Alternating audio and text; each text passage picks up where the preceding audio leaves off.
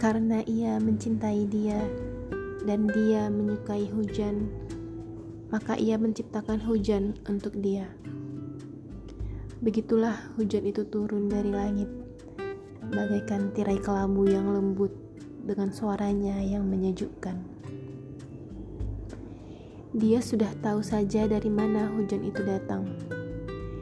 Duduk di depan jendela, diusapnya kaca jendela yang berembun Jari-jarinya yang mungil mengikuti aliran air yang menurun perlahan di kaca itu.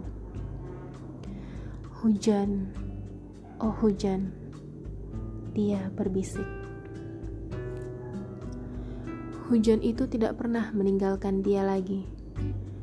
Hujan itu selalu mengikutinya ke mana pun dia pergi.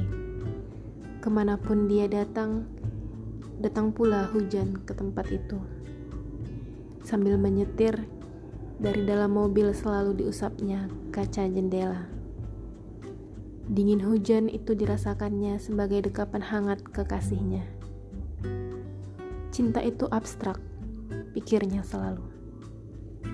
Sepasang kekasih tidak usah selalu bertemu, selalu berciuman, dan selalu bergumul untuk mempersatukan diri mereka. Cinta membuat sepasang kekasih saling memikirkan dan saling merindukan. Menciptakan getaran cinta yang merayapi partikel udara, meluncur dan melaju ke tujuan yang sama dalam denyutan semesta.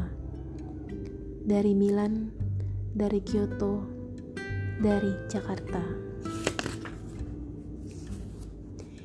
Di luar, hujan masih saja menderas Air hujan menganak sungai di sela-sela rumput, dedaunan basah dan bergoyang-goyang. Tanpa diketahui suaminya, dia mengusap seluruh embun di setiap kaca jendela rumah dengan kedua telapak tangannya. Lantas membasuh wajahnya. Tubuhnya bergetar dan jiwanya menangis karena terharu. Hujan yang sangat disukainya tak pernah lenyap lagi dari hidupnya. Kekasihnya yang tak terlihat telah mengirimkannya dari jauh atas nama cinta, hanya untuk dirinya saja. Hujan, oh hujan, desahnya sembari memandang keluar jendela setiap malam.